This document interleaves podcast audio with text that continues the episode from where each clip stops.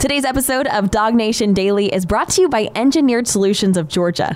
Dial 678 ESOG now for a solution to your foundation and waterproofing problems. Presented by DogNation.com. This is Dog Nation Daily, the daily podcast for Georgia Bulldogs fans.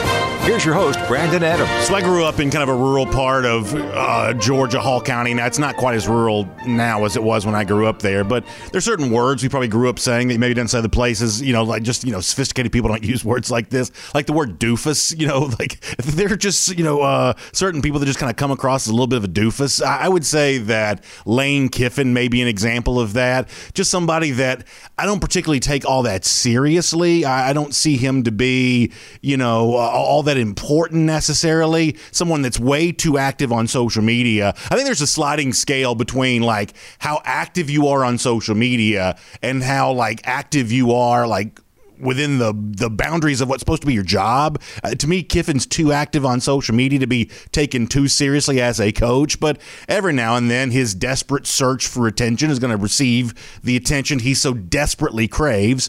Maybe today, an example of this. I'm going to show it to you. Most Georgia fans kind of roll their eyes at it. I understand why you do, but it's at least worth having a little bit of a conversation about. So uh, Kiffin apparently had spent some time uh, in, in Tuscaloosa recently, or I'm not even really sure what the what, what the genesis of the tweet really even is, but I will show it to you on the screen. So Kiffin writes on Twitter, trying to get swole, which means, you know, muscular, after spending Sunday with the GOAT, and he tags Alabama football and he tags Kirby Smart.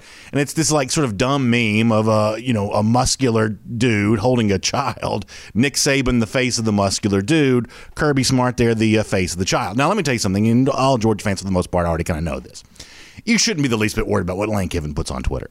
Lane Kiffin is not a speck in Kirby Smart's eye in terms of you know, uh, stumbling blocks, obstacles to getting him where he wants to go as a head coach. Lane Kiffin is not in Kirby Smart's way.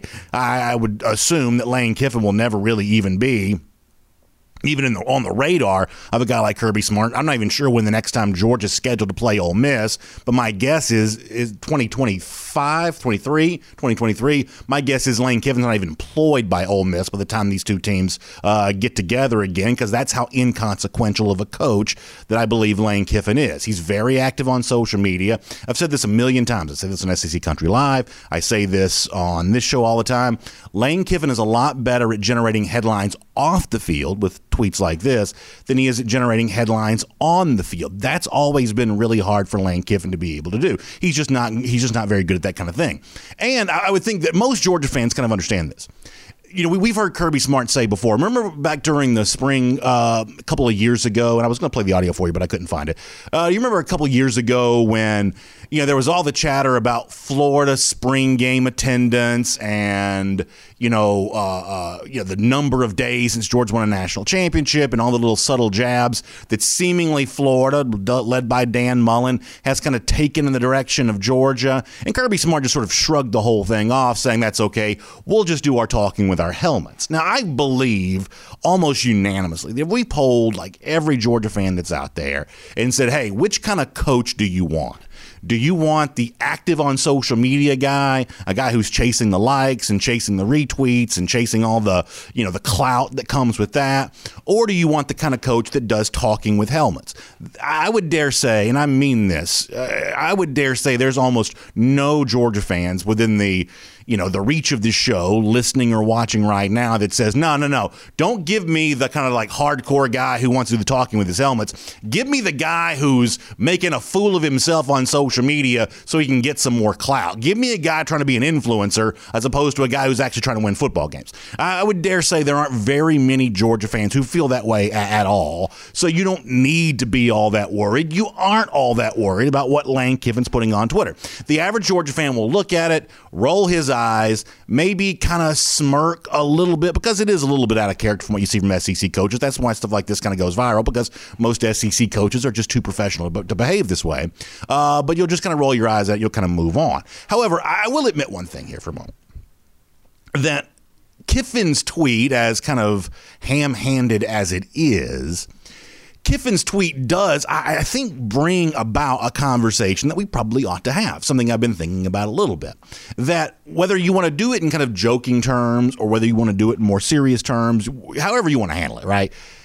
There is obviously this thought that right now that, that Kirby Smart is still in the shadow of Nick Saban a bit. That Kirby Smart has not quite eclipsed the shadow of Nick Saban as of yet. And Nick Saban's the reigning national champion. Uh, Kirby Smart has played Nick Saban three times since he's been head coach of Georgia. Unfortunately, Alabama's won all three of those games. That you don't have to be, you know, uh, even like the, the most hardcore Georgia fan, the most hardcore Georgia partisan, something I probably would be, you know, fairly close to being, you know, considered. You don't have to, to you know, even if you are a, like a big time Georgia partisan, you can acknowledge that, yeah, for now, the former Saban lieutenant is still a little bit underneath the shadow of Nick Saban. Even though Kirby Smart's had great success and Kirby Smart's been to the playoff and Kirby Smart's done a lot of things that most SEC coaches would be envious of in terms of eclipsing his old boss, Nick Saban, in terms of getting out from underneath that shadow you know, the Lane Kiffin tweet at least have some essence of the belief that other folks have, which is that Kirby Smart is still looking to do that in his college career. And so that kind of got me thinking about something else today of, well, exactly how is he going to do that? And, and, and this is one of those things where I have to be honest a little bit.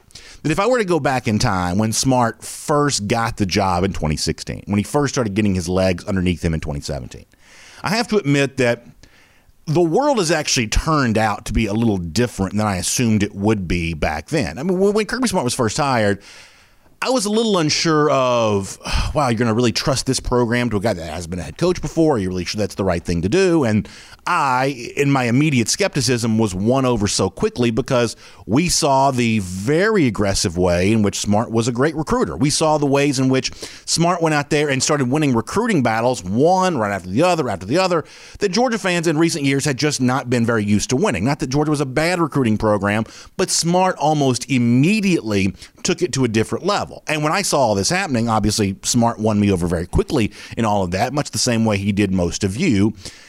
And I assumed, well, if Smart keeps recruiting this way, then he's clearly going to take over the college football world. He's clearly going to take over the SEC world, uh, certainly for sure. He's going to start taking the players that Alabama would get, and eventually Georgia will be its own version of Alabama because the players that would have gone to Alabama would be going to Georgia instead. And what we see now as we head into the 2022 cycle in the year of 2021, that Georgia's really recruiting at an unprecedented level. I mean, not only has Georgia never recruited at the level that it's currently recruiting, you can make a case that almost no one in college football has ever recruited at the level that Georgia's currently recruiting. But that recruiting success for Georgia, if we're going to be honest with each other for a moment, has not been enough yet for Kirby Smart to get out underneath the shadow of Nick Saban and it's just being honest to say that. Let me give an example that proves this point. There is a story that gets written every year around this time, and I'm a huge fan of it, much the same way I love the preseason magazines and stuff like that. There's an online piece that I look forward to reading each and every year. It's from a guy named Bud Elliott who used to work for a different outlet, and now he works for 24 7 Sports. What he basically does is looks at what he calls the blue chip ratio. This is, you've heard me talk about this before. A lot of folks in media talk about this a lot. Um, this is the percentage of players signed by a program over the previous four years who were four or five star recruits. Those are the so called blue chips. And the theory that has been, I would say, now proven by Bud Elliott is that if you want to win a national championship in college football, you have to have more four and five star players than not. Your blue chip ratio, the percentage of four and five star guys you have over the previous four years, has to be higher than 50%. And if you're below that 50% threshold, you are not a legitimate national championship contender. But within the kind of frame of reference of this blue chip ratio, something else really interesting is happening right now. It continues to be true that you have to be above 50% to win the national championship. But the teams at the very top of this list, Georgia included, are now soaring above 50%. Let me show this to you on the screen if you're watching on video. And if you're not, I'll read it to you. This is the top teams, according to Bud Elliott, blue chip ratio for 2021. Georgia is number two on this list. Here's what I find amazing. And if you could have gone back to 2016, 2017 and told me this, I would have assumed that Georgia was winning stacks of national championships. Do you realize, according to Bud Elliott, 80% of the players on Georgia's roster are former four and five star recruits. 80%. That's four out of every five guys signed by Georgia over the last four years are blue chip, former four or five star recruits. Had that been true, had you told me years ago that was going to be true, I would have imagined so much success for Georgia. But we just live in a different world here in 2021 going into the 2022 rec- recruiting cycle than I could have ever imagined. Getting to 80% actually only gives Georgia a slight edge over the number three team, Ohio State, who's at 79. And for as much as Georgia has done and the recruiting battles they win, one after the other, knocking them down over and over again, for all the success that Georgia has, Alabama is still number one on that list at 84%. It's amazing to me to think that Georgia recruiting at the level that it has, has seen Alabama somehow find a way to at least recruit at that level, if not a, uh, a little bit better, a little bit bigger. Let, let, me give you a couple of words here from Bud Elliott on this story at 247sports.com. He says, not only are there more teams meeting the threshold of blue chip than there used to be, he says, but in recent years, there have been a large increase in the number of teams who are recruiting way over the 50% mark. Elliott says in 2014, no team was above 75%. In 2015, only Alabama was. In 16 and 17, it was still just Alabama. The 2018 blue chip ratio also saw Ohio State get into that super elite class. And then he says, but in 2019, three of the four highest ratios ever showed up. 2020 had at the time the first, second, and fourth highest blue chips ever with Alabama, Georgia, and Ohio State. Elliott goes on to say this year, Alabama set an all time record with an astounding 84% mark. So you've got Georgia recruiting at a level in comparison to almost every other program in the history of college football that would be the greatest of all time. Yet concurrent to that, you've also got Alabama recruiting at the greatest of all time, if not slightly a little bit better. Now, this is one of those things where you just sort of, sort of forced to be honest here for a moment that if you want to take the Lane Kiffin meme seriously for a moment, or the people who laugh at that, and the Bama fans or other SEC fans who share that on social media, who would suggest that Kirby Smart for now is still in the shadow of of Nick Saban. And if you're a Georgia fan, you want to take that seriously just for a brief moment. You ask the question of what's it going to take to to get out from underneath that? What's it going to take for for Kirby Smart to eclipse Nick Saban? And I think the honest answer, unfortunately, is this.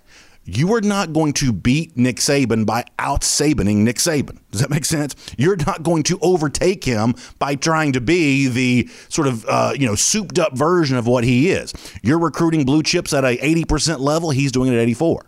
So somehow, some way, you've got to find the same kind of magic that uh, Clemson found in 2018 measurably fewer elite recruits in Alabama, but beat them in the national championship game. The same thing for LSU in 2019. Fewer elite recruits, still enough ahead of everybody else in the blue chip ratio, but less than Alabama. But somehow LSU wins that game in Tuscaloosa, goes on to win the national championship there as well. That there's some sort of like magic missing quotient that teams like Clemson had in 2018, LSU had in 2019, that goes beyond just the sheer number of elite recruits that you collect. You've got to be a dominant team, you've got to have elite talent, but you've also got to have something in addition to that. And so if you're a Georgia fan looking forward to this upcoming season, that's the thing I think, you're looking for is what is the special magic ingredient? What's the secret formula that goes along with elite talent? Elite talent alone may not be enough because Alabama always seems to find that way to get just a little bit more of that. But whether it be great quarterback, really smart coaching staff, whatever that the LSU's in 2019 ha- happened to find, the Clemson's of 2018 happened to find, whatever that secret formula is, that does become a way of overtaking the Crimson Tide. So I think it's a fun year looking ahead to Georgia for what it has a chance to accomplish. It's got the talent. but Elliott from 24 7 Sports gives you the numbers to prove that. But that missing piece, that secret ingredient, that special formula that previous teams have used to overtake the Crimson Tide, that's the thing that Georgia's looking for this season. And I'm like many of you, can't wait to see them hopefully find it. My name's Brandon Adams, and this is Dog Nation Daily, the daily podcast for Georgia Bulldogs fans, presented today by Engineered Solutions of Georgia. Glad to have you with us no matter how you get to us today, live on video, 10 a.m. Facebook, YouTube, Twitter, Twitch, all those video platforms, uh, podcast platforms, all kinds of ways to get the program. We just really appreciate you being a part of what we're doing here today. Big, big thanks to our friends at Engineered Solutions of Georgia for making it all possible. You know, foundation waterproofing issues, that's a big deal. Yesterday was pouring down rain. I was driving around in the rain a lot yesterday, and I was thinking about you know all those people when you see that rain show up and you're nervous because you know that rain on the outside of the house has a way of creeping to the inside of your house, especially in your basement. For some of you, it's your garage, crawl space, whatever else. That can be a sign of a serious problem. The thing of it is, is you don't need me to tell you that. You already know the truth of of that, and you see those cracks showing up in your foundation. You, you see some of that kind of stuff happening from time to time. Here's the thing I'm going to tell you that you can have better peace of mind. You can feel better by taking the step to find out what's really going on here and what the solution to your problem is. The good news is, many times it's a simple solution, and Engineered Solutions of Georgia, being a solutions based company, will give you that simple fix to that problem if that be the case. But if it's something more substantial than that, then all the more reason to have ESOG on the job because they have two full time engineers on staff, smart people to do good work for you. They're also proud partners of UGA, makes them fun to do business with, longtime friends of ours here on Dog Nation Daily, and we love those who support those who've supported us. We certainly appreciate that that. So check out Engineered Solutions of Georgia today. Give them a call. 678 ESOG now. That's 678 ESOG now. That'll get you in touch with Engineered Solutions of Georgia. All right. We're going to get Connor Riley here in a moment. We'll do a Kroger Fresh Take with him. Before that, though, I want to go around the doghouse. And yesterday was kind of a big day for college athletics and sometimes challenging to kind of explain everything that went on. So I'm going to do my best as succinctly as possible to explain what happened yesterday with the Supreme Court and kind of where I think this could be leading college football and college athletics in general next. So I'm not a lawyer, but I did try to read a lot about this yesterday. So here's what goes down. The Supreme Court decided 9 nothing, total trouncing against the NCAA in a case that the NCAA essentially begged the Supreme Court to take on. The NCAA didn't have to petition the Supreme Court on this, but they chose to. The, the Supreme Court didn't have to take the case. They get to choose which cases they do take, but seemingly they kind of wanted to take this one, uh, even though the NCAA seemed to think they may get some relief from the Supreme Court on this. It actually worked out the exact opposite. Uh, most people kind of view this as a huge tactical error on the part of the NCAA to even put this in front of the Supreme Court, given the verdict that was ruled yesterday. The case in itself is fairly narrow in its scope, in that what the NCAA was kind of appealing was the idea that they have no right to put a cap on additional educational benefits for student athletes beyond the scholarship and the you know you know the, the typical stuff they already earn. You know the idea that the NCAA could prohibit any kind of additional educational benefits over that. The examples that get used a lot are like extra laptops or technology for students to enjoy, or paid for graduate programs or study abroad programs, things like that, things that could be an incentive to student athletes. The NCAA has argued against, you know, having more of that kind of stuff. And the court yesterday said that no, you can't do that. I, I guess the best that I can understand on the basis of like some of the the legal people that I read is that you know the case in itself may not have that big of an impact on college sports as we understand it. There are some smaller schools that may find this a little bit onerous to deal with, kind of a world in which they're forced to compete with bigger schools who are you know providing all kinds of benefits. That may be a little bit of an issue, but for the most part, the actual scope of of, of this case may not be all that significant. Like the one big, I guess, legal precedent that was set from the case yesterday was that the NCAA has commonly cited a 1984 Supreme Court ruling as a way of defending their amateur status and kind of the, the value of amateurism. And the court yesterday said you can't do that anymore. Now, I'm not a lawyer. I can't really tell you why the legal precedent no longer allows for that, but that's what the Supreme Court said yesterday. That's the one, like, sort of legal you know, kind of thing that came out of all of this. But there is another layer to this that I think is pretty interesting. So you have like the majority opinion that sort of explains all this, and uh, Brett Kavanaugh, one of the Supreme Court justices, also gave what's called a concurring opinion. Now, the concurring opinion does not have the force of law, but it is certainly an influence on how like future litigation may take place. And it was a pretty strongly worded rebuke against the NCAA. I'm going to read just a couple of sentences here from this, and we're going to try to make a quick point. He says, To be sure, the NCAA and its member colleges maintain important traditions that have become part of the fabric of America. Game days in Tuscaloosa and South Bend, packed gyms and stores in Durham, women's and men's lacrosse championships on Memorial Day, track and field meets in Eugene, uh, spring softball, baseball World Series in Oklahoma and Omaha. So he's clearly establishing his bona fides as someone who knows college sports. He goes on to say the list goes on. But he says those traditions alone cannot justify the NCAA's decision to build a massive money raising enterprise on the backs of student athletes who are not fairly compensated. Uh, Kavanaugh says nowhere else in America can businesses get away with agreeing not to pay their workers a fair market rate on the theory that their product is defined by not paying their workers a fair market rate. And under ordinary principles of antitrust law, it's not evident that why college sports should be any different. He says the NCAA is not above the law. Once again, that's not in itself law. That's just Kavanaugh's opinion, but obviously a Supreme Court justice's opinion could certainly have weight in how future cases are decided. Now, here's the thing I think is interesting. We're going to move on. I searched yesterday in response to all this to kind of find anybody who disagrees. You know, all nine justices were seemingly in in a line in agreement on what happened with the court case yesterday. And in terms of what Kavanaugh wrote there, I mean, it was amazing to me. And I really spent a lot of time on social media, which is sort of the best way to measure this kind of stuff, trying to find anybody with any kind of like significant following whatsoever who says, wow, I'm not quite so sure this is good for the future of college sports. And you almost see none of it. And what makes me nervous about that is, and I'm not as smart as Brett Kavanaugh or as smart as any of the other Supreme Court justices. I, I can't pretend to know the law as, as, well as they do. I wouldn't even pretend to do that in front of you right now. But here's what I do know. I mentioned off the top of the program. Like I'm from a small town. It's not as small now as it used to be, but when I grew up, it was very small. And the place that I live now, while the population's pretty big, it still kind of operates sort of functionally like a small town does. And here's what I believe I can tell you about the people that I did grow up with, the people that I do live around now. They don't view college sports the same way that Brett Kavanaugh does in the statement that he just made, nor the other eight justices in the way they've kind of uh, sort of expressed some skepticism about the role that amateurism and the college sports model plays in, in, in our society today. They just don't view it that way. And I'm not talking about just the fans of the sport. I'm talking about the folks who have kids who they hope one day get a chance to play college sports. I mean, I see this with my own eyes at baseball fields where baseball players and softball players are hoping to one day get some portion of an NCAA scholarship. won't even pay for their full school. They're just hoping to get a portion of their school paid for because they love the idea of the prestige of being able to be a college athlete. To say nothing of the way that entire towns around the South are sort of organized around the principle of, hey, you play high school football, and boy, you hope that you get tapped on the shoulder to give a chance to go play college football. That's the way that the, these towns are kind of organized. It's the town that I kind of grew up in. It's the town that I live in now. That's just kind of the organizing principle for those communities. And it seems like there's almost like unanimous agreement among the media. That's not a good thing anymore. And the Supreme Court unanimously deciding in, sort of against the idea of, of that kind of continuing with the with, with the with the notion that that the future of amateurism is now totally threatened by all of this.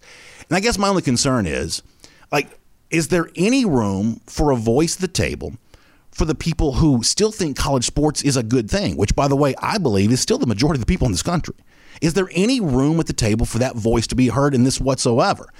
That's the thing that concerns me most here that the people who are leading this discussion, the people who are making the decisions, the people in power, the, the nine Supreme Court uh, justices, I would say in this particular case, just don't seem to accurately reflect the view of the of the larger population very well. And to me, that's something worth watching, and we'll certainly do that around here. It's around the doghouse here on Dog Nation Daily here today. We'll get Connor Riley coming up in a moment. Before that, though, I want to tell you about a great thing that's uh, going on right now for those of you that, that need a job, they're looking for to get involved here. This is an important thing for you. It's uh, WorkSource Georgia, and they're going to help you turn up the heat on your job search uh, right now. Recipients of a $25 million grant, uh, a federally funded program that's offering free training, short term employment opportunities to those who are recently laid off. And unfortunately, in our audience, the size of an audience like this. Some of you kind of find yourself in that situation. You've either been separated from your job because of the pandemic, uh, or you've been kind of underemployed or unemployed for a substantial amount of time. Certainly, certainly sorry to hear about that. But WorkSource Georgia can help you kind of get on with the next phase of your career. A federally funded employment uh, training system that's con- that's committed to connecting you uh, with the opportunity that you need to get involved with. It's every region in our state. It's free training, on demand, uh, in demand careers, and short term uh, job placement opportunities opportunities. Uh, so if you've been negatively impacted by COVID 19, that's going to cost you your job, your work opportunity, please check out this website. It's worksourcegeorgia.com slash COVID. If you're watching a video, you see it on the screen, uh, worksourcegeorgia.com slash COVID. You can find out more about this and uh, really get involved in a uh, job training, job placement opportunity that's going to set you up for a better career. And so many people looking to kind of move on to the next phase of their life for what's really been a challenging time during the coronavirus. So worksourcegeorgia.com slash COVID the source that you need to go to to find out more about that. We certainly appreciate the service they're providing here to our great state. All right, we're going to have Greg Sankey, the SEC commissioner's response to all this from yesterday, coming up in just a moment. But for now, on everything going on around UGA, kind of where all of the future of all this is going with college sports and what's happening right now, let's do a Kroger Fresh Take with Connor Riley here today on Dog Nation Daily.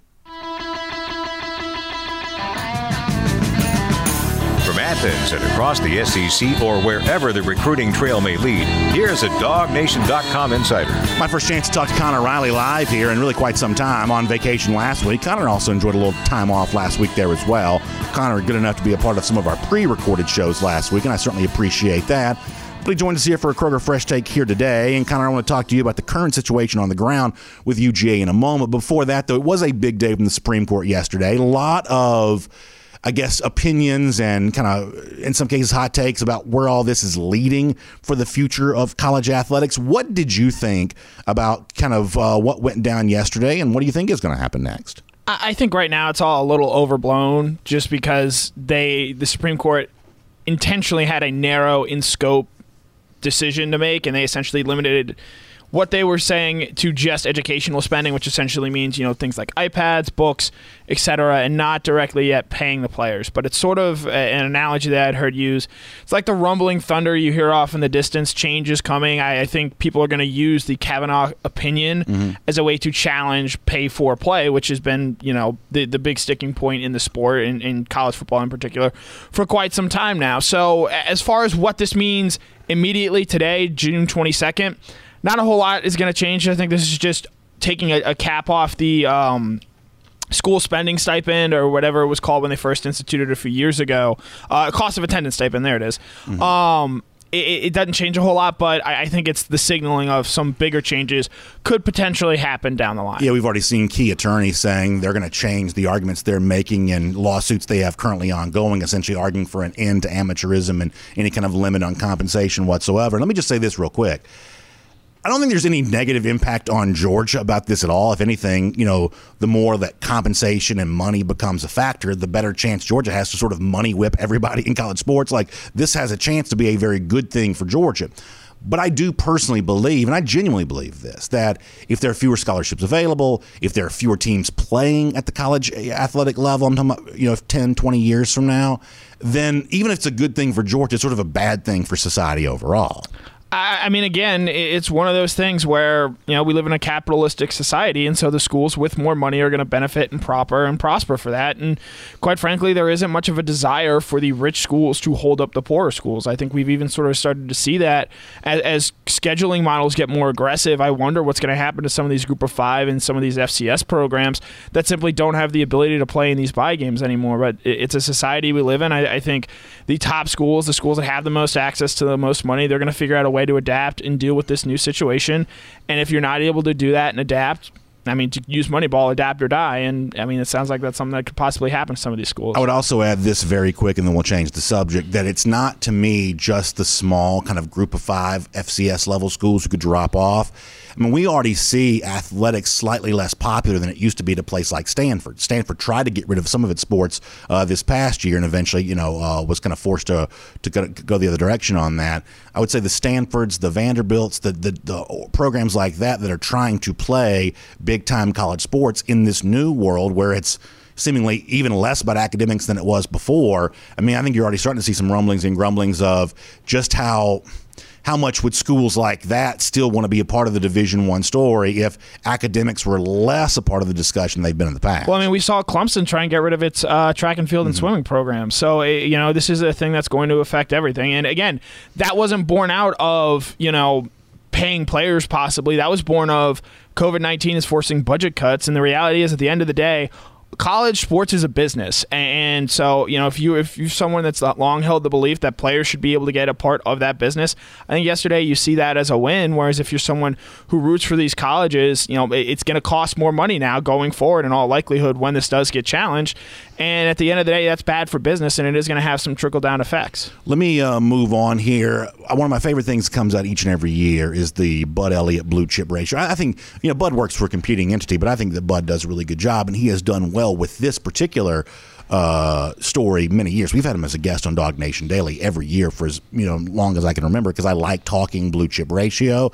And Connor, I said this um, before you joined us that as a fan of Georgia, if you would have told me years ago, hey, one day Georgia's going to have 80, because I've been reading this blue chip ratio story for a million years. If you'd have told me Georgia's going to have 80% of its roster be former four and five star players. I guess I would have wondered how big the trophy case even was. Like how much like how much room are there for national championship trophies given the fact that Georgia's recruiting at a level that's almost twice the rate of what even a good program would have been doing five, six years ago. But as Georgia has increased its recruiting success, unfortunately, its chief SEC competition, Alabama has kind of done the same thing. And so all of a sudden now, even with 80% former four and five star players. If Georgia were to play Alabama in the SEC championship this December, almost certainly Georgia is still a point spread underdog in that game because it is just really hard to out Saban Nick Saban. That Nick Saban finds a way to kind of increase his rate of success, even as you're increasing your rate of success exponentially. That doesn't mean that he can't be overtaken. It doesn't mean that hope is lost for Georgia but it does kind of point to the need to kind of find sort of a special sauce if you want to get this done. Well, I think the important thing here for if you're a Georgia fan looking at this blue chip ratio, look at how many teams, I believe there were 16 that meet that over 50% threshold. In the ACC, there are two. There is Clemson and there is Miami. Those are the only two teams that currently meet that threshold. That's why it's not surprising that come the end of the year, because Clemson has such a significant talent advantage over the rest of its conference, it's making the college football playoff more often than not. You look at Ohio State, third, 79%. The only other two teams that cross that 50% threshold are Penn State and Michigan, and those are at 58 and 56%. So those schools have a smaller barrier to clear in terms of using that max talent advantage to their edge. Georgia doesn't have that. They're going to go play Clemson this year, the number four team. They're probably going to play Alabama, the number one team, at the end of the season. They have to go play Florida, who's, I believe, tied for fifth or sixth. They have 60. 60 yeah, there's a whole group at 66. Florida yeah, two thirds of, of the roster are blue chip recruits. The recruiting, the perceived recruiting advantage that Georgia has doesn't really exist because of the schedule that they have to play because they have to play so many of those similar blue chip ratio teams that the talent advantage they have is somewhat mitigated, especially when you compare that to say an Ohio State or Clemson. It's the number one reason why I'm in favor of playoff expansion. Mm-hmm. I'm talking about as a Georgia partisan here. You know, sometimes I sort of look at things what's better for college football. Sometimes I sort of look at things what's better for my favorite team, Georgia. In the case of 12 team expansion I kind of find myself sort of putting the Georgia fan hat on a little bit more. Georgia needs an expanded playoff. They need a measuring stick beyond just Alabama, mm which does not mean for those you know Alabama goofballs who are tuned in right now. That does not mean that um, I'm conceding anything to Alabama or anything like that. That's not what that means. I absolutely think that Georgia has a chance to eventually, if not this year, beat Alabama but it'd be nice to have more measuring sticks than just that. And when you have a 12 team playoff, and I'll, I'll let you talk about this, yeah. but when you have a 12 team playoff, you just have more teams you can mm-hmm. beat and more ways to prove yourself and more ways to measure your progress along the way to eventually winning a national championship. Yeah, Georgia right now, the reason they so love people so love to ding them is because they have the audacity to challenge the Alabama dynasty and they just have not gotten over that hump yet. But if you look at other programs, I mean what team other than Clemson has with any regularity or even really consistency beaten Alabama? Yeah. Doesn't exist. And so because Georgia took on that task, much like, you know, the, the Houston Rockets when Golden State was running the NBA. Houston went for it. They went for it all. They went all in, chips in the table, and unfortunately, they just came up short because of some poor injury luck. So it's one of those things with Alabama that, and expanding the playoff, while on the on its surface, I do think it's good for Georgia because one, it'll redefine, I think, what classifies as a successful season because right now for if you're a top tier college football program it's if you make the playoff had a great season if you don't it, it, you know it's kind of like what were we doing this for whereas if you expand that it, it changes success a little bit. But the one thing that I, because I wrote about this this morning, a 12 team playoff, I don't necessarily know if that makes it easier to accomplish Georgia's end goal of winning a national title because you're going to have to play more games and that would just induce more randomness or variance to the ultimate goal of winning a national title, which is what Kirby Smart ultimately wants to do at the end of the Totally agree. More games just make it more difficult. You see this in yeah. the baseball playoffs. They've added those like wild card rounds. Mm-hmm. Having to win a game like that, if you for those that have to play in that game, it's just more more difficult to do.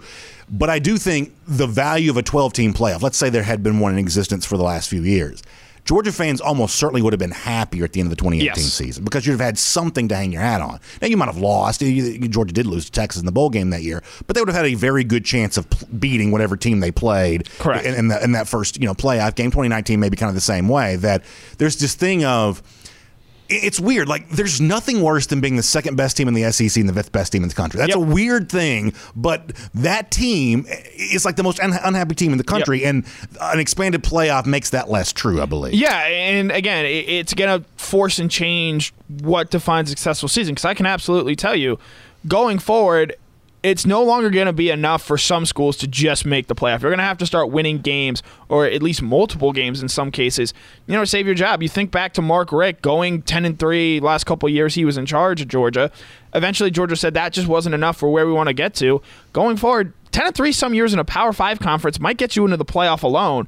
But if you're just doing that and mm-hmm. just getting in and losing in the first round year after year, eventually I think schools are going to get impatient and say, well, why can't we go to that next level where we're getting to a semifinal or a, a championship game every so often? I want to make one more point about this. This is kind of an abstract point, so hopefully I make this kind of clearly. Years ago, I just would have assumed this was mathematically impossible. The idea that Georgia could be at 80% for former four and five star recruits and Alabama could be at 84. I just wouldn't have assumed there'd be enough players to go around, especially with Clemson getting two of every, every three of its players at that level and uh, Ohio State being essentially at the same level that Georgia is. I just would have assumed that there just wouldn't be enough players to go around to have that many teams with such a high level of former elite recruits. And so I find myself wondering, where are these players coming from? And I think it's fairly obvious what's happening here. Programs that Georgia plays every year Auburn, South Carolina, Tennessee. Tennessee's fairly close to the blue chip number, but it's still below 50%. Mm. and they're going to take a step back this yeah. year as well. Um, a lot of these teams that we think of historically as being, oh, very talented, tough teams. I mean, the talent off those rosters is just being sucked like a black hole Mm-hmm. into the Alabama roster, the Georgia roster.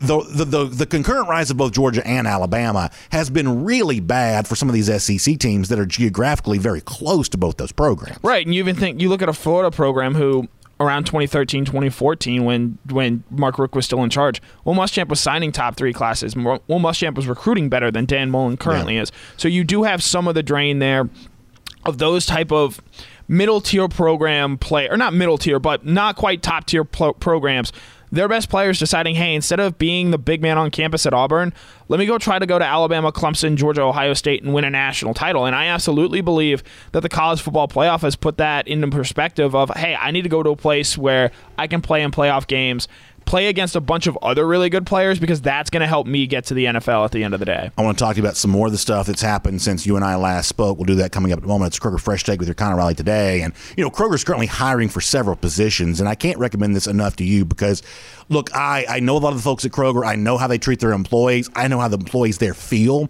in terms of how they're treated by uh, the folks at Kroger. Uh, It's just a great place to work because it offers more than just a paycheck. It's a total rewards compensation. In some cases, it's tuition reimbursement. In some cases, associate discounts, uh, all kinds of partner perks. This is really something you're going to want to check out if you're looking for a job. Go to Kroger.com to find out more about this, or just stop by your local Kroger today and really find out about all the great things that come your way from being an employee there at Kroger.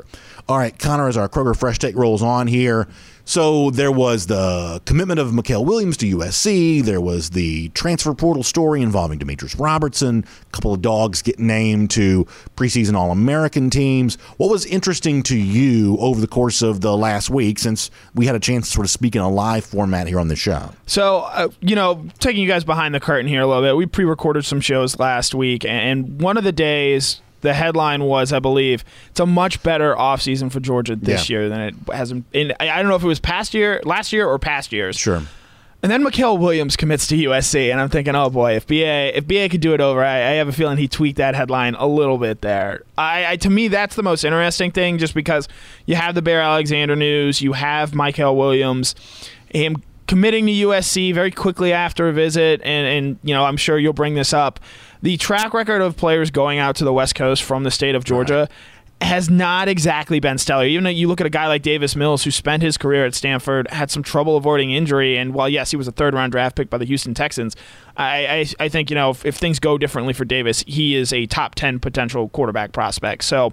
I the Mykel Williams news, while it's not quite as som- somber ter- tone as the Bear Alexander, because Mykel Williams that that recruitment is not over. Whereas I think Alexander might be a little bit more, even though one of those prospects is now committed and the other is not. Yeah, and in the case of Williams, and you're right, I've said this a million times. I don't know where Williams is going. He's not going to USC. Yeah. Or if he does there, he's not going to stay. I mean, th- these guys that leave Georgia go out west, they're just not happy. They just it just doesn't work out that way. It looks great on TV. I'm sure that USC does an amazing visit. You know, uh, if you go to the right place in LA, that can be a really fun, Right. really fun place to take a visit. Three thousand miles is a long way, Long from, way from home, home. And, and and nobody's ever happy that makes that long jump. And the honest truth is, and I've tried to explain my position on this, whether it be the Alexander D commitment, whether it be the Williams, you know, commitment to USC, the uncertain status of Travis Shaw, Walter Nolan, things like that. I'm honestly not that worried uh, about this situation. First of all, I'm a big believer that what happens in the field for Georgia right now is so much more important. If Jordan Davis goes out and does what you know early projections are for him to do, the defensive line recruiting is never going to be a problem for Georgia ever again, right? 2022 or, or, or beyond. But other than that, I mean, look, when, when you have these sort of chaotic things you've had the last couple of years, I think it benefits lesser programs. And USC is a historic power, don't get me wrong on that, but the last couple of years they haven't recruited the same level they have someone in the past. So it's a little easier for them to have a visit high and get a commit. Tennessee obviously scarfed up a bunch of headlines last year in kind of the chaotic world of the absence of visits. So I truly don't see anything right now that leads me to believe that that Georgia's in any kind of jeopardy of not having to use like four negatives in the same sentence. Uh, um, I don't see anything that would lead me to believe that Georgia's in jeopardy of not having an elite recruiting class. I, I just don't see that. The Williams news is certainly interesting because it's kind of out of nowhere. The Alexander thing is a little bit more of a well, I mean. We've been saying Texas A&M was going to be a Yeah. threat here all, all, all along. I don't see anything yet that would leave me all that worried when it comes to that position. Obviously, a position of need, deep as it is for this 2022 cycle. I'm actually not that worried about that right now. Right, and, and one last thing on Williams here. I mean, are we sure Clay Helton's going to be the coach at USC come Right. December? Right. Because again, last year, yeah, they played for a Pac-12 title game. But if you go back and look at some of their advanced metrics, uh, USC was very lucky to have the regular season that they did last year in terms of wins and losses, and that and those numbers can flip very easily the other way. And if USC goes seven and five or eight and four this year, you have to wonder if Clay Helton's there, and if I, I mean, you- I, look, I love California. I love Los Angeles more more than anyone here at the Dog Nation team. I can at least say that. and and so you know, it's great. I love visiting there. I don't exactly know if I want to live there or spend three, Right. four years, especially being that far away from home. Uh, you know, you also wrote over the course of the last few days about the All American list that came out. Davis was on that, and you know, I thought your take on this in comparing, you know, what Georgia has from a preseason All American standpoint to Clemson is a pretty interesting comparison, given the fact they kind of line up somewhat, Yeah. you know, uh, symmetrically. The questions about Justin Ross, the questions about George Pickens, and some of the other stuff that's going on there. To me, the preseason list that does come out, which has what Davis and Salyer and Pickens and uh, Camarda.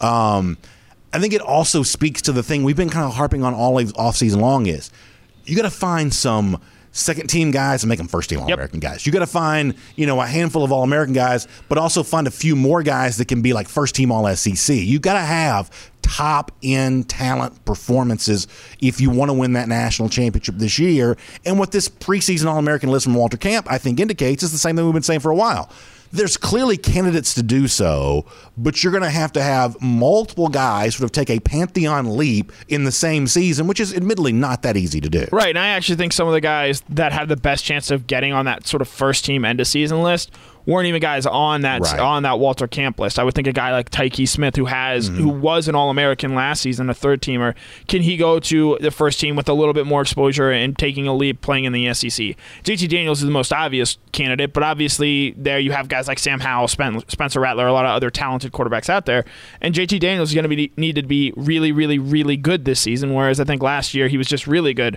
in the four games that he started for Georgia. So.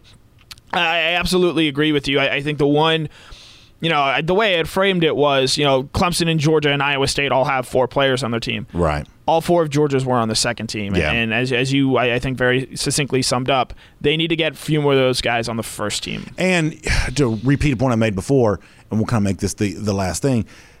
Look, if JT Daniels is that guy, you know, mm-hmm. CBS had some nice things to say about Daniels. We talked about it on the show yesterday. If Daniels is as good as the top end projection for him is, then he is dragging some people with him. Yes. He's taking maybe a Darnell Washington or maybe a, at least the All SEC level. The All American thing is a little bit hard to sometimes predict Mm-hmm. because there's so many teams in the country. But first team All SEC is getting the job done. Yes. Like if you're first team All SEC, I almost don't care if you're All American because first team All SEC is plenty good enough. So if Daniels is that, if he outplays Bryce Young, if he outplays Matt Corral, you know, um, which maybe he's motivated to do after Lane Kiffins' dumb tweet, um, you know, if, if he goes out there and does those things, then he is taking some people with Yeah. him, and much the same way.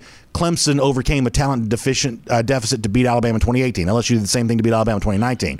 You know, the secret sauce for Georgia, slightly less talented than Alabama, is that big season from JT Daniels. It always kind of comes back to that, it seems like. Right, and I think the barrier that Georgia has to leap isn't as quite as high as what LSU and Clemson had to do because you know Joe Burrow and Trevor Lawrence were the last two number one overall picks, and as much as I, I think everyone here likes what JT Daniels could be. Because of his knee issues, I don't think you're going to see JT Daniels be the number one overall draft pick unless he is just truly Right. goes Joe Burrow esque, just blows it out of the water. But the barrier that Georgia has to leap compared to some of those other teams in terms of getting over the Alabama hump isn't quite as high because you have guys like Darnell Washington, an Arik Gilbert, a Jermaine Burton, guys who can have big seasons who we've seen it in flashes. They just need to make that a more consistent week in, week out turn. All right, Connor, uh, good stuff. Thanks for being here as part of a Kroger Fresh Take today. Glad to have you back on the job and uh, looking forward to seeing what you have coming down the uh, next few days here at DogNation. Yep, as always, was a pleasure.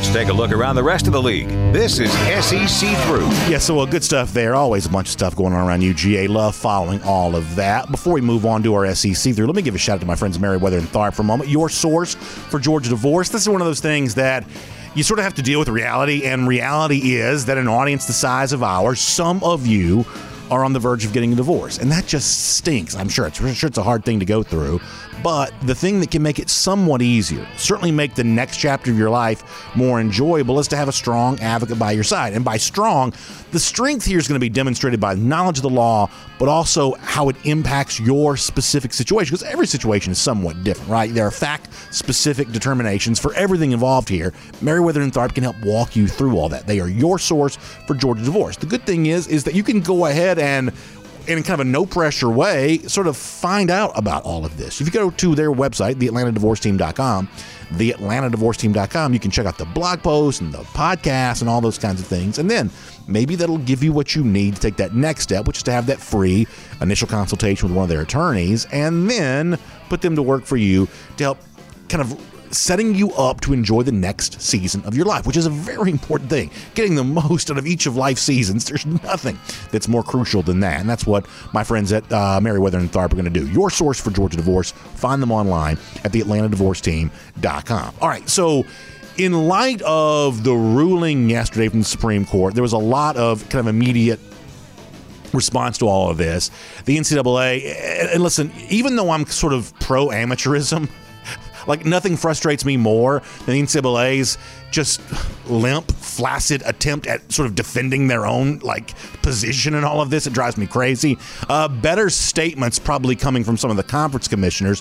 One in particular from the ACC that I really like, but I want to show you Greg Sankey here from the SEC for a moment. We'll put that on the screen and just kind of remind you if, if you kind of zoned in, zoned out. So the Supreme Court yesterday decided a case involving academic benefits, additional academic benefits beyond what's currently available. Think laptops, think study abroad programs, things like that. And smart people seem to think that while the scope of this case is relatively small, it could be a springboard for larger action in the future, including maybe the end of amateurism as we know it, where there would essentially be a pay for play system in place in college football that goes well beyond name, image, likeness. This is what Greg Sankey said about this yesterday, the SEC commissioner. I want to read this just briefly. He says the Supreme Court's opinion today in the Alston case provides clarity as we move forward to provide additional educationally related benefits to student athletes. What also is clear is the need for the continuing evaluation of the collegiate model, consistent with the court's decision and message. He says the SEC's next step is to engage with member institutions to consider the implications of the opinion delivered today by the court and to continue our tradition of providing superior educational, competitive opportunities while efficiently, effectively, I should say, supporting our student athletes. I also like what the ACC said yesterday that the court's decision was a clear signal that the remedy for these kinds of issues in the future is through the legislative process and not through the judicial process. I think that's probably pretty smart. I think that's probably a, the, the right thing to do. And just to give you some clarity on my opinion on this eh, here, kind of quickly, just for a moment. The reason why I don't buy the idea that it's not unfair to, to keep the system in place the way that it is, as I've told you before, if if college football doesn't pay these players, there is nobody lining up to do that in place of college football. You know, you kind of look around, you see like a G League in basketball, you see minor league baseball, you see Korn Ferry Tour in golf, you see sort of like minor league organizations around all the rest of the world of sports. There kind of is no minor league for football. It kind of looks like a hole in the market. But what the people who have the power to create this are telling you is while there may be a hole in the market, they don't view a market in the whole. The reason why is is because look at five star recruits. About half of them will be drafted in the first round of the NFL draft, but about half of them won't. And some of them won't be pros at all. And the NFL is not going to waste money on someone at the 18 year old age level who they don't know is a future NFL player. That's just not a good use of their resources. There is very little appetite to pay young talent anywhere there are 40 fewer minor league baseball teams now than there were two years ago. It's not a successful business. It's not a thriving enterprise whatsoever. The developmental NBA league, the now known as I think the G League, once known as the D League. Have you ever watched one of those games on television? Most of you have not. It's just not thriving. Think about Ronald Acuna, as big a star as he is in Atlanta, where I'm sitting right now. At one point in time, he was playing his minor league games in Rome, Georgia. Anybody could have driven to Rome and seen him play but people didn't. I mean, and it was well written and well known how good of a future star Acuna had a chance to be, but it's not the kind of thing that motivated people to buy tickets. That when the NCAA argues in front of the Supreme Court that we believe that if this becomes less about amateurism, that our product will be devalued, it'll be less popular. I think their argument is potentially correct when you look around at the other sports entities trying to monetize young talent and they just don't see it working out very well. I mean, there's no doubt, and I'll wrap it up by saying this. There is no doubt that there is some sort of monetary value connected to elite young athletic talent, but it's not particularly easy to liquidate. And there's a lot of things in the economy that kind of work this way. Think about raw land for a moment. If I offered you a 30 acre tract of land, you would clearly want it. But while it clearly has value, it's not always easy to sell, right? You have to have somebody who wants that land and that spot, and sometimes forest land. Uh, if it doesn't have some sort of obvious connection to commercial use, something like that, it's just not that easy, easy to sell. It's got value, but it's not easy to liquidate. I would say that young athletic talent's much the same way. It clearly has value. You know, four and five star recruits are have obvious monetary worth. But sometimes it's not that easy to liquidate. If it was, more people would be trying to do it. And I think that's the takeaway there on that. Let me do one more thing kind of quickly here for a moment. Uh, the rest of the blue chip ratio that uh, Bud Elliott wrote about it at 247sports.com, I think there are a couple of interesting things here related to the SEC that I want to get to. We've talked about the top four now a lot. Bama at 84%, former four and five star, Georgia at 80, Ohio State's at 79, Clemson is there at 67. There's an entire logjam of teams at 66%. There is uh, LSU, Oklahoma, Texas, and Florida there as well. And admittedly, the Florida number is probably a little higher than some of us would sometimes give the Gators credit for because we like mocking and making fun of the recruiting losses that Florida has taken. Here's what I think is going to be really interesting about Florida in the very near future is that Florida, with Dan Mullen, the recruiting wins they've earned, many of those in state, the recruiting wins they've earned have come at a time in which Miami was kind of rebooting its program. Florida State was kind of rebooting its program. Well, the Miami reboot would seem to have kind of taken full effect now. They are on the blue chip ratio, uh, number 15 on the list with 55% former four and five star recruits. Manny Diaz has kind of had a turnaround there when it comes to uh, Miami. Those of you that follow recruiting closely also know that Florida State, while still way less talented on paper than either Miami or Florida, the Seminoles have a little bit of recruiting momentum right now in a way they have not had in the past. Be interesting to see how Florida's blue chip number, the percentage of former five and four and five star guys they have, how that number is affected by the fact that right now Miami is recruiting better than they were a couple of years ago, and that Florida State all of a sudden is kind of doing the same thing. I'll also mention um, uh, uh Texas A&M here for a moment, because what you see from Texas A&M is kind of a uh, I guess, growth of that program under Jimbo Fisher, where they kind of go from being in that sort of same category of a team like Auburn or someone like that, and all of a sudden now moving themselves a little closer to that Florida LSU level. They're now at 61% former four and five star uh, recruits. And of course, uh, the other SEC team that shows up here in the top 16, those are the teams that uh, sort of surpass that 50% threshold, is Auburn at 56% boy, a, lot, a huge spotlight on Bryan Harsin here. We've talked about before. There's no doubt that Harsin can coach. He won enough games at Boise State to prove that. But does he have that edge that's necessary to recruit in the SEC?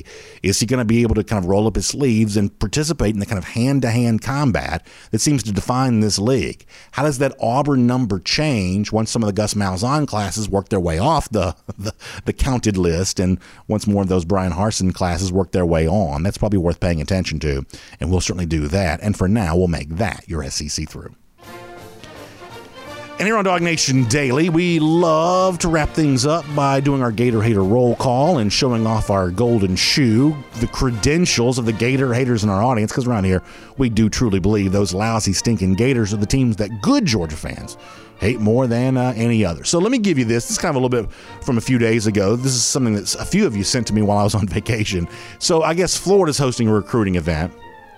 And with some of the recruits there in the room, uh, in the weight room, they're showing off the video of the victory for Florida over Georgia, you know, whatever else. Do we have that? I think we'll show that on the screen here. Yeah. So uh, Matt Dog 80 says, uh, Dog Nation have you seen this? And so Eric Taylor tweets out that Coach Mullen's playing the Georgia Florida game for recruits on campus you know, to me, that's kind of a low rent thing to do. Four loss season from Florida, hanging their hat on their one claim to fame. But all the more reason for that motivation for this upcoming October. In fact, 130 days from right now, Georgia gets its revenge, and Dan Mullen won't have any more videos he can show in his weight room. We'll see you tomorrow, Dog Nation Daily, presented by ESOG. And on the podcast, time now for RS Andrews podcast Cool Down. I love taking your comments. You can reach out to me on Twitter at Dog Nation Daily or in the comments section, we post the show at dognation.com, and uh, we'll give you a chance to weigh in in either of those two environments. I look forward to bringing those right here during our podcast cool down. I want to go back to some of the things that were written over the course of the last few days while I was away, some interesting stuff. On last Monday's show, I talked about what I thought might be a fairly unprecedented run towards a national championship for Georgia that is actually more plausible than it might seem. The fact that Georgia might have to beat both Clemson and Alabama twice in the run towards that title game. That if Georgia beat Clemson the season opener, but if Clemson ran the table after that, that Georgia could very well face them in kind of a rematch in the college football playoff, and that I didn't think the committee would shy away from rematching those two teams if they had opened the season in a good close game and that would only, I think, build the anticipation for the rematch. I think the committee would gladly put those two teams together, even though in the past they have sometimes shied away from uh, rematches. That's not, in my mind, the kind of rematch they would shy away from. But not only that, you know, if Georgia were to beat Alabama in the SEC championship, not only have we seen Alabama make the t- the uh, the playoff before as a non-SEC champion, they did so in 2017.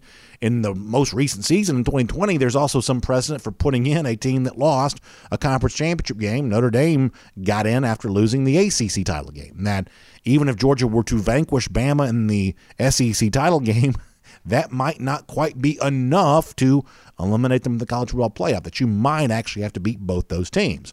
Bubba Bill uh, wrote into the uh, comment section at dognation.com. He says you can also say that Bama and Clemson would have to beat uh, Georgia twice. They'd be traveling the same path essentially that Georgia was.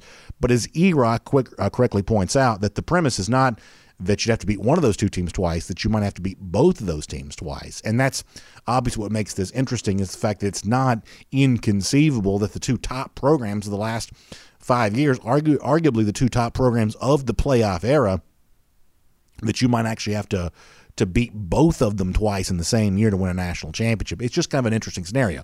Obviously, there's a thousand different things that could go differently than that, but that's at least one plausible thing to consider I thought that was pretty interesting and good comments on that. Also, other comments kind of uh, rolling in here. Uh, I talked last week, and Connor, I guess, kind of referenced this during the earlier show, the the the bigger show a moment ago that one of my headlines last week was related to this being a better offseason for Georgia than a year ago. That the presence of JT Daniels now as an established quarterback and the presence of Todd Monken as a an established offensive coordinator makes this preferable to a year ago when you didn't know what you had in J- Jamie Newman. Come to find out, you had nothing. Uh, you didn't know yet what you had in Todd Monken. Uh, UGA Chris writes in that dog fans. He said enjoyed last year's offseason conversation. He says that Georgia fans were very optimistic about Newman. They didn't feel anxiety until Newman left. And I guess to a degree that's true. However, you know, trying to keep my finger on the pulse of all of this, speaking to Georgia fans every single day, it was really kind of interesting that when all the stuff would come out of like at one point in time, this is just crazy to think about. At one point in time, Jamie Newman was 12 to 1 to win the Heisman Trophy.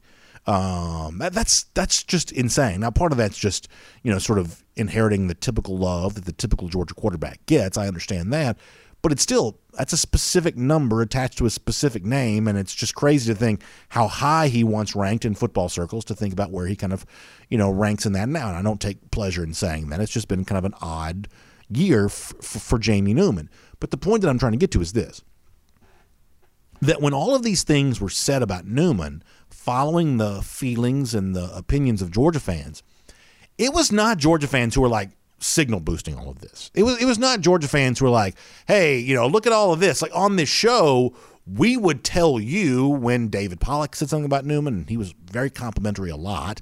Uh, some of that for Pollack even predated before we even knew that Newman was coming to Georgia.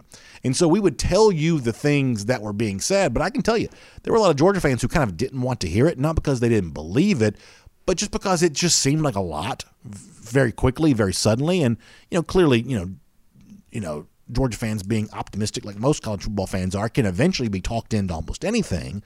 But there was not this universal appreciation for how much love Newman was being shown by you know scouts and media types and things like that you know, this time a year ago. But beyond that, the bigger issue for me is not just you know Newman. Uh, it was Todd Monken. You know Georgia fans a year ago didn't know what they had in Todd Monken, and I think that you can say a year later that Georgia fans themselves are pretty happy with what Monken has done. And the only proof that I need of that is, is that I mean, listen to sports talk. You know, listen to a show like this. Look at the comments. Check out the social media narrative. The thing that college football fans love doing almost more than anything else is criticizing play calling. It seems like it's the easiest thing to criticize, and it's sort of the knee jerk reaction at any moment when things don't go well. Let me ask you this for those of you that watch this stuff closely, most of you do. Did you see any significant criticism of Monken a year ago? Have you ever seen that since he's been on the job at Georgia? I personally haven't, and I try to watch this stuff fairly closely. I would say that there is a certain wisdom of crowds thing going on here, where the the group of folks who follow Georgia football the closest seem to feel pretty good about what they have about Todd Monken that's to me as as big as anything for why this offseason a more pleasant conversation than one was a year ago is the fact that Georgia fans have gone from not really knowing what they had in Monken, not really knowing what had caused the offense to be so deficient in 2019, all of a sudden feeling like, hey, this may be the guy that kind of dials some of this up and gives us a chance to succeed and uh, do well. Uh, and then finally on Friday's show, I did talk a little bit about uh, this is last Friday. Did talk about Darnell Washington and the fact that even with Arik Gilbert, who kind of comes in as a former name that we kind of paired with Washington in on the recruiting trail, a tandem of guys we thought kind of went together, and in a lot of ways, you know, Gilbert's arrival at Georgia has almost kind of overshadowed Washington a little bit, a guy that we once you know, kind of used in the same breath with Gilbert because they were similar positions coming out of high school, similar talent levels, it would seem like the assumption now that the, the, the presence of Gilbert takes some touches and some some opportunities to shine away from other Georgia players. That I actually don't think that Washington's going to suffer from that at all. I think Washington being a tight end like player, playing the position of tight end, gives him a chance for a lot of success this year, and that. Um, I, I just think that he's a very big part of the Georgia offense, even with the addition of a guy like Arik Gilbert. Uh, some of you seem to agree. Uh, Shoot the Hooch says that Washington's the ace in the hole for the Dogs offense. He says Kyle Pitts at Florida was like a wide receiver at the tight end position. For Florida, the Dogs have the equivalent of Pitts at wide receiver and tight end. Opposing DCs are going to have some sleepless nights, and I do believe that's true. And as I kind of alluded to, the tight end type player actually playing tight end may prove to be more valuable than the tight end type player playing the wide receiver position. Not to say that I don't think that Gilbert can have a sensational year. I think he can. But I am still very, very optimistic about Washington. To be honest with you, I'm more optimistic about him than I assumed I probably would be when he first arrived at Georgia. I, I, just am very impressed with what he's done so far. WCH writes in to say that having Darnell Washington, Arik Gilbert, Jermaine Burton, Marcus Rosemy-Jacksaint, Arian Smith, Kearis Jackson, Ladd McConkey, Zamir White, Dominick Blaylock, and uh, uh, James Cook as targets for JT Daniels will be a thing to watch for the 2021 football season. And I believe that is true. That there's a collection of weapons here, and not everybody's going to sort of succeed to their maximum potential. We understand that. That some of these guys will have great years, some of them may not quite blossom the way that you hope they do.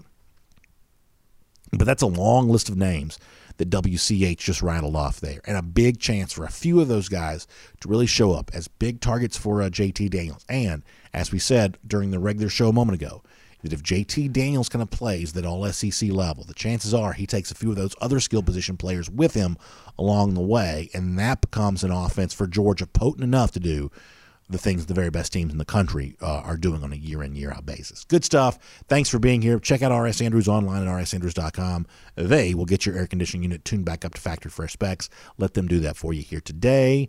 Also, uh, rsandrews.com, by the way, the website there, rsandrews.com.